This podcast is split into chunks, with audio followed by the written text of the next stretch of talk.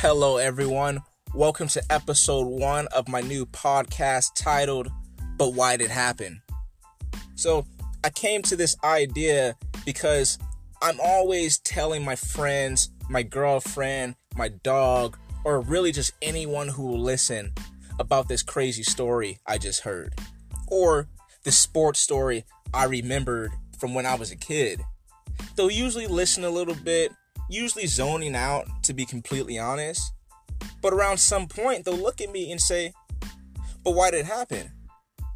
And that's when I know, you know, I've got them reeled in. And so I'm always doing that. And so I thought to myself one day, Daivon, let's make it a podcast. And so here we are, episode one of But Why Did It Happen? Thank you. Enjoy.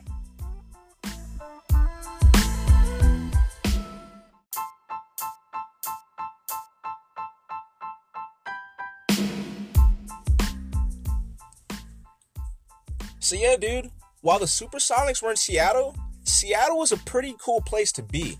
You had bands like Pearl Jam and Nirvana being formed in the 80s and 90s. Big old corporations like Starbucks and Costco finding their roots in the 70s and 80s. Hell, bro, even sports wise, you have the Seattle Sounders playing in the North American Soccer League, aka the NASL. And let me tell you something, believe it or not, my dude, but back in the day, 1974, this league was averaging over 10,000 fans a game. 10,000 fans a game for soccer. In the United States in the 70s, you gotta be kidding. I barely believe it, even though I know it's a factual fact. Then you take a look at the Seattle Storm. They come to town in 2000, win the WNBA championship in 2004. At different times, the Seattle Mariners had guys, Hall of Fame guys like Ken Griffey Jr., Randy Johnson, Alex Rodriguez, and Ichiro Suzuki. The 2001 squad won 116 games. That's crazy. Then you take a look at the NFL side with the Seattle Seahawks. They had NFL MVP running back Shaun Alexander and a trip to the Super Bowl in the 2005 2006 season. And just a quick side note about this Super Bowl it is the most boring event I have ever witnessed in my life. The one and only time I have ever fallen asleep on a football game. Like if it were up to me, I wouldn't even count that game for anything. It was that boring. But but at the end of the day, they did go to the Super Bowl. So, if you were to say that the city of Seattle was, you know, a little a little kind of thriving during the Supersonics tenure, I can nod my head in agreement with you. It would not be a ridiculous statement to make. You could say it was a thriving city while the Sonics were there. It was decent. I'll nod with you. I'll agree. I'll give you the two thumbs up, like, yeah, pal, I'm right there with you.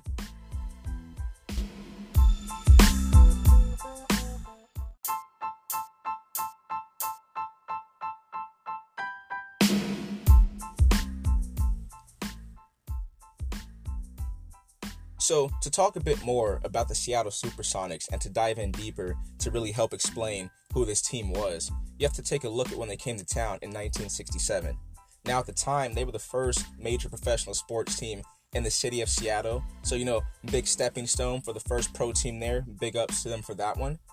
Now, after a few seasons of swapping out head coaches, finding the right squad to put together, and really trying to understand what it takes to be an NBA franchise, the team brings in Boston Celtics legend Bill Russell to take over the realm and be the head coach of the squad. Now, honestly, this helps the team. It molds them, it shows them what success is, it shows them how to win. I mean, the dude had about 11 rings at the time. It's ridiculous. I mean, if you can't learn success from someone like that and how to win, then I don't know what you're in the business for. Now, it really, like I said, it helps to send them in the right direction. So after Bill Russell does leave, after a few seasons, they bring in a man by the name of Lenny Wilkens to take over. But it's not like you're dropping from great to trash with Russell to Wilkens. Just a few seasons ago, Lenny Wilkens was a member of the squad as a player. So now that he's the coach and he's been a, t- a member of the team as a player, you know, it gives him a little extra advantage because he knows the perspective uh, from both sides, both angles. He knows how to look at it all. So I, I think really it really helped them, which showed in the 1978-1979 season He takes the team to the NBA Finals. They go on to play the Washington Bullets. They beat the Bullets in five games, win their first NBA championship, the first in franchise history, 1979 NBA champs, the Seattle Supersonics. Now, after they win the championship, their owner at the time, a guy named Sam Schulman, he sells the team. Now, if you were to ask me, I feel like this is probably like a bad time to sell the team. Like, why sell them after they just won this championship? But then again, I'm not a business guy, so maybe selling them when they're at their highest value is probably the smarter thing to do.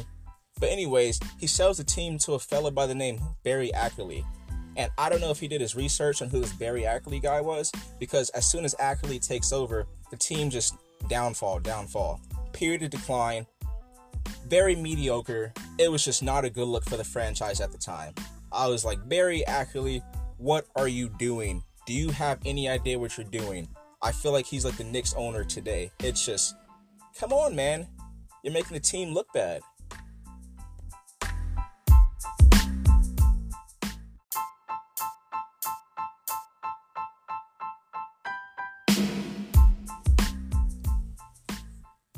But luckily for the people of Seattle, the team goes on to draft Shawn Kemp in 1989. And then a little unknown guy by the name of Gary Payton in 1990. What else do they do? They go and bring head coach George Karl in 1992. Now, let me tell you something right now. Now, when you bring in Shawn Kemp, Gary Payton, and George Karl, you better find some success and come out of that hole.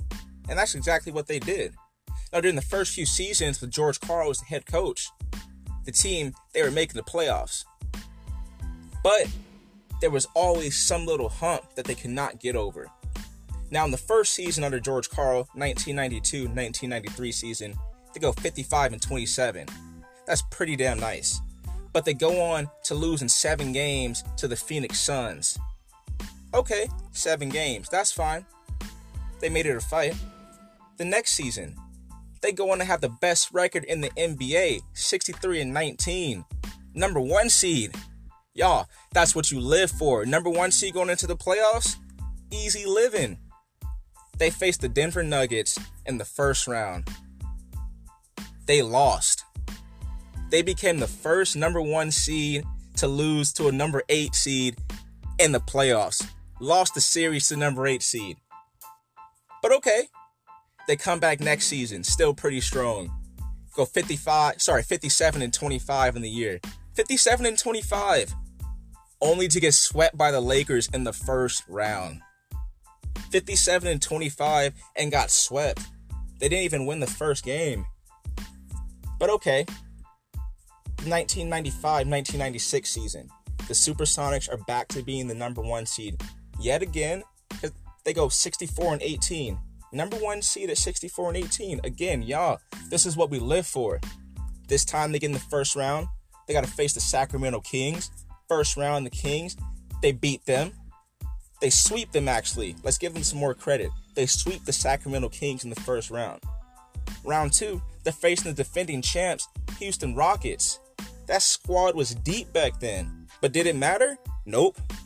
Sonic swept them too. Yep, you heard that right. The Sonics back to back sweeps, one of them being the Houston Rockets, defending champs. Okay, we go on next. Who else we gonna face? The Utah Jazz. The Jazz were pretty nice back then in the 90s. Pretty nice.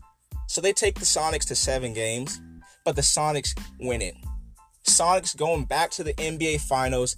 It's been a hot minute since they've been in the finals, but they're back. Solid team, solid, solid, back in the finals.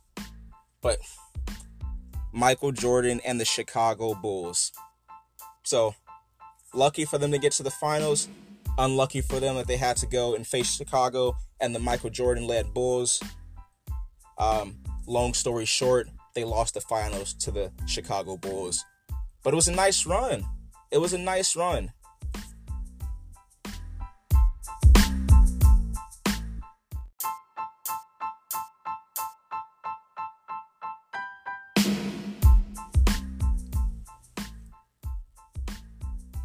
So after that run in the playoffs ended with Michael Jordan and the Chicago Bulls, you know, they had a couple sweeps under the belt.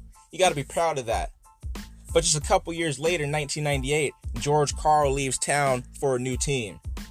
A couple years after that, the man they brought in to replace him, Paul Westphal, actually not even a couple years, a year and a half essentially, he was fired during the 2000 2001 season.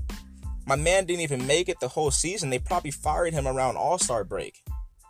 Then fast forward two years after that, Gary Payton is sent out of town. They trade my guy up to the Milwaukee Bucks. Gary Payton up in Milwaukee. George Karl is out of town. That team we saw in the 90s is no longer here. So you really don't know what to expect out of the Seattle Supersonics at this point. In 2004 2005 season, you have Ray Allen and Rashard Lewis leading the team. So again, you really don't know what to expect. Not the highest of expectations, probably not expecting them to be the worst team in the league, but surely you're not expecting them to, you know, be in the conference finals. But lo and behold, Ray Allen and Rashard Lewis, some shooters, by the way, real shooters. They they surprise everybody, surprise the league, win 52 games and go to the Western Conference Finals. But again, like earlier before, it was lucky for them to get to the finals, but unlucky for them to have to face Michael Jordan, and the Chicago Bulls. This time around, it was lucky for them to get to the Western Conference Finals, but it was unlucky for them to have to face the San Antonio Spurs. Now, if you're unfamiliar with the San Antonio Spurs at that time, they had a nice three headed monster Manu Ginobili, Tony Parker, and Tim Duncan. So, again, long story short, they lost the Western Conference Finals in six games. But if it helps, they did lose to the team that went on to win the NBA Finals. The Spurs beat the Pistons in that year's finals. So at least, you know, they fell to the eventual NBA champs.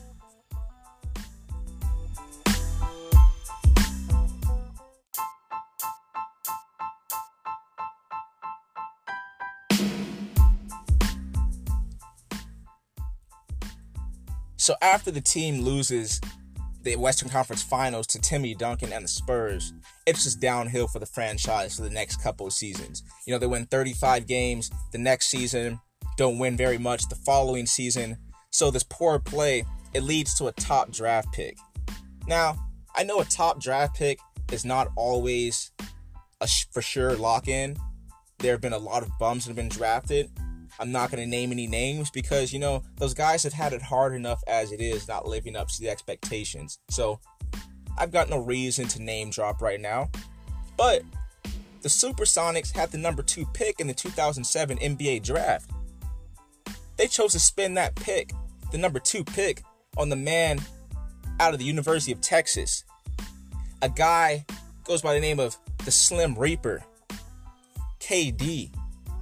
KD Trey 5, Kevin Durant, the Durantula.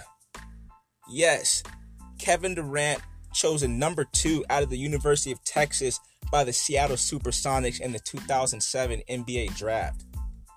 Now, what's kind of crazy is Kevin Durant's rookie season just happened to coincide with the Supersonics' final season in the city of Seattle.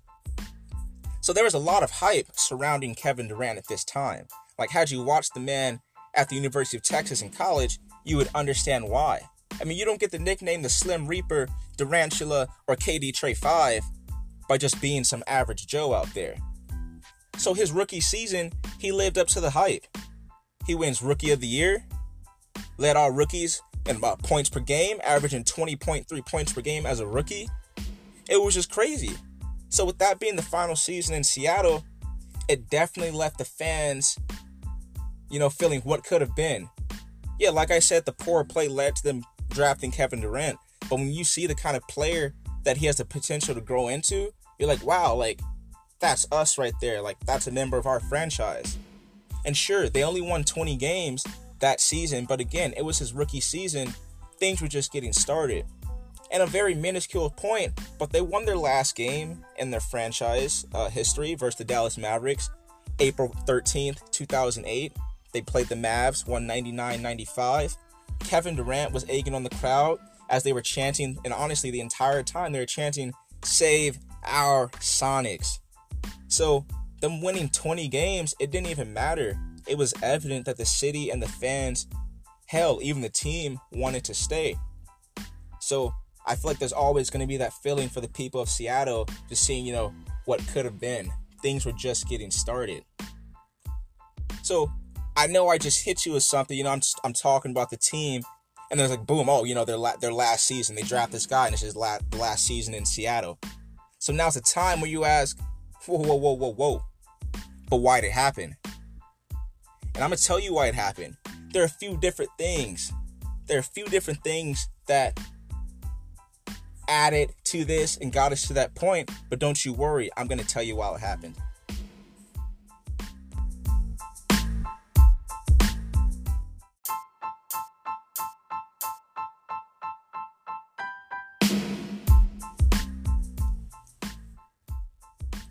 So you're wondering, why did it happen? Why did they leave Seattle? The team has relative success throughout the franchise history. You know, they, they win an NBA championship, have a couple conference titles under their belt. The city's booming with four major professional sports teams. Population had increased by nearly 50,000 from the year 1990 to the year 2000. So, why exactly did the team move from Seattle to Oklahoma City, of all places? Like, I'm not trying to talk trash here. Like, Oklahoma City is cool and all, but to go from Seattle to Oklahoma City, I mean that, that that's just a little bizarre. So, how does that happen?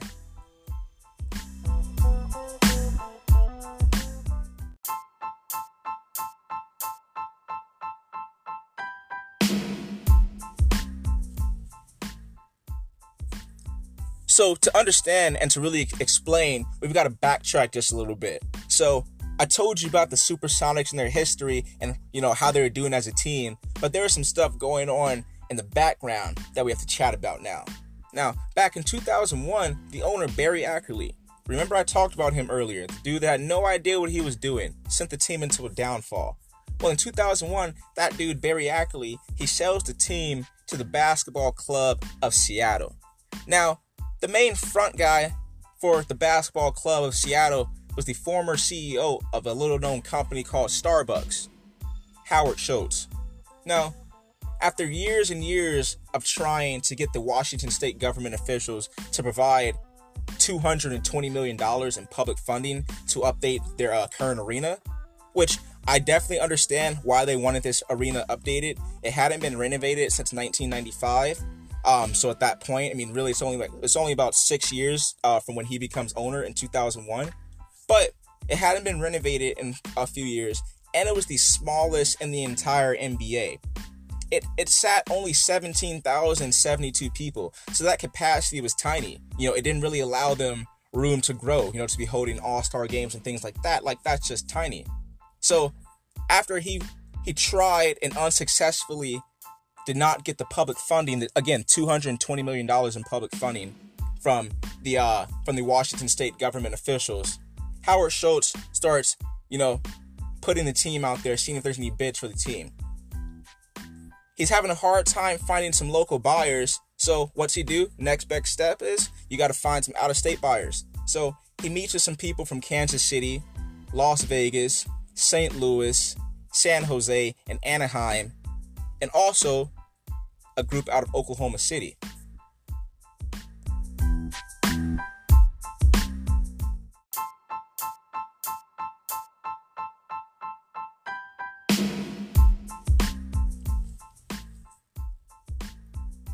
So, after Howard Schultz and the Basketball Club of Seattle, uh, they meet with all these different investment groups. They eventually settle on the Oklahoma City based group. Now, they won the Oklahoma City group, they won the rights to purchase the team because the city of Seattle, they truly thought that the team was going to be bought by this Oklahoma City based group and they would be staying in the city of Seattle. And to be honest, you can't blame them for thinking that. We have on record the Oklahoma City mayor, Mick Cornett, he was quoted saying, I think it's presumptuous to assume Clay Bennett and his ownership group won't own that Seattle team for a long, long time in Seattle or somewhere else. It's presumptuous to assume they're going to move the franchise to Oklahoma City. So when you're hearing the mayor of the town that just bought your team, uh, an investment group from the town that just bought your team, saying, you know, it's pretty crazy to think that this group is just going to take the team from Seattle. It's crazy to think that. You're going to have, you know, a little leadway to believe in the fact, you know, they're going to be staying with us. So the team was officially purchased for $350 million in July of 2006. So Howard Schultz and the basketball club of Seattle, they only, they only owned the team for five years. It just it just wasn't working for them. Like you know what, dude, coffee was way easier than this. Like let me get out of this business. So they sold it to the OKC base group. But again, because Seattle they they wanted the team to stay, they included a clause in the sale. It was a a good faith effort that stated that the OKC based group must spend at least the next 12 months trying to secure a new lease for an arena or just a brand new arena in the metropolitan Seattle area. So they they wanted the team to stay.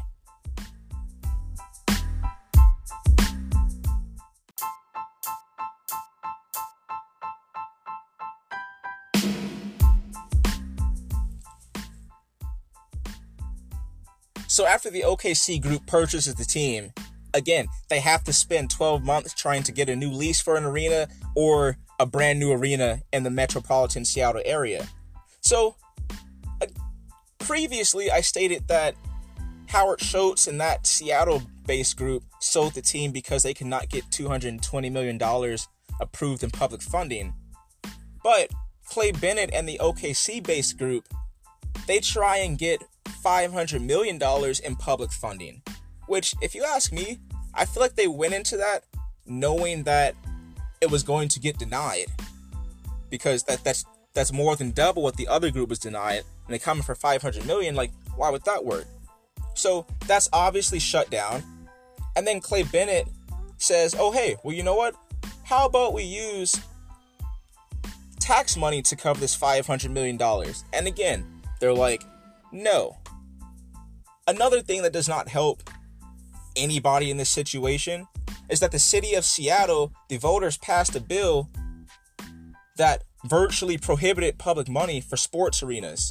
So you're really like, I don't see how it's possible for anybody to get that done. They want the team to stay, but they're not willing to use any public money for a new arena for them. So you're kind of screwed in that aspect. So at that point, Clay Bennett, he just says to the city, you know what?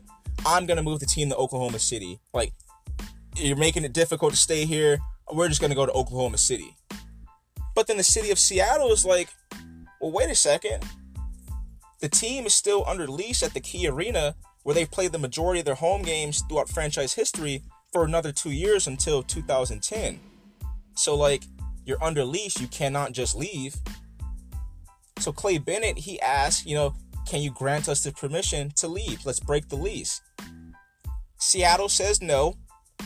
They turn back and sue Clay Bennett for trying to break the lease. Long story short, the lawsuit is settled. Seattle does sue Clay Bennett. They win. His group is forced to pay $45 million for breaking the lease and an additional $30 million if the city of Seattle does not have a replacement team within five years, which at this point we know that they did not get one. So overall, the Oklahoma City based group and Clay Bennett, they paid $75 million for breaking the lease so they could leave early to Oklahoma City uh, before 2010.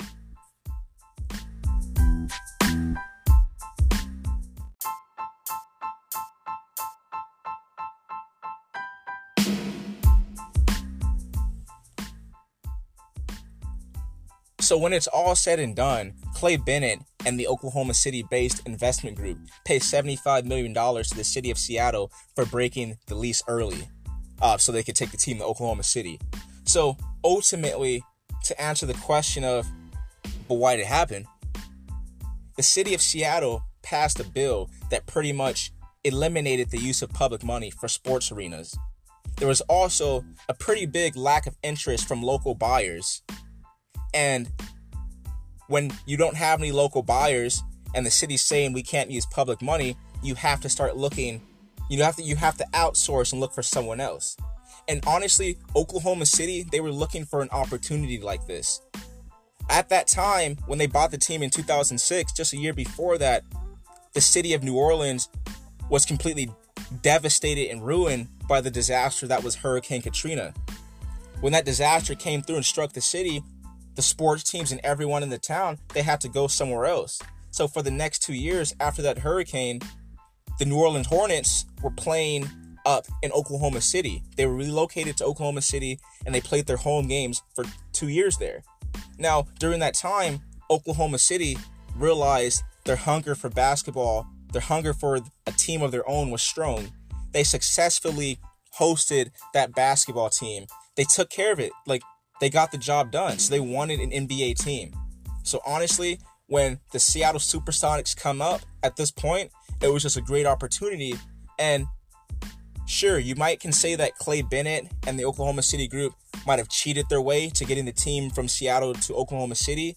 Maybe they didn't fully execute good faith effort as they were supposed to.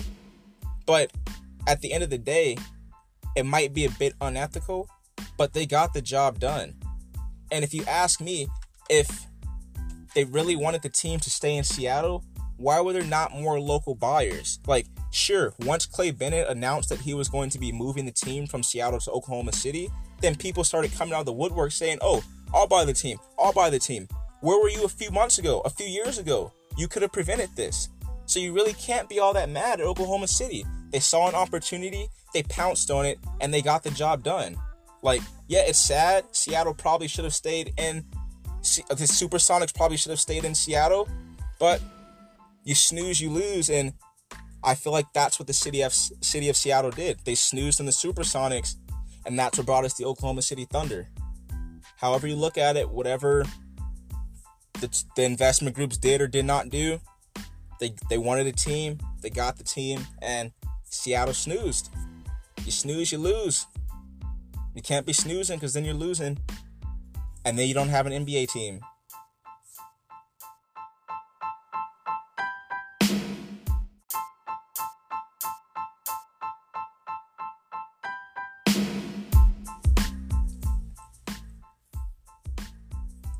Okay, so that's the end of my story. I truly do appreciate you sitting here with me, or if you're, I don't know, you're walking around, you're standing, I, I don't know what you're doing. I appreciate you listening if you did listen to this point. My name is Daivon. I don't know if I mentioned that earlier, but I am Daivon. That's D A I V O N.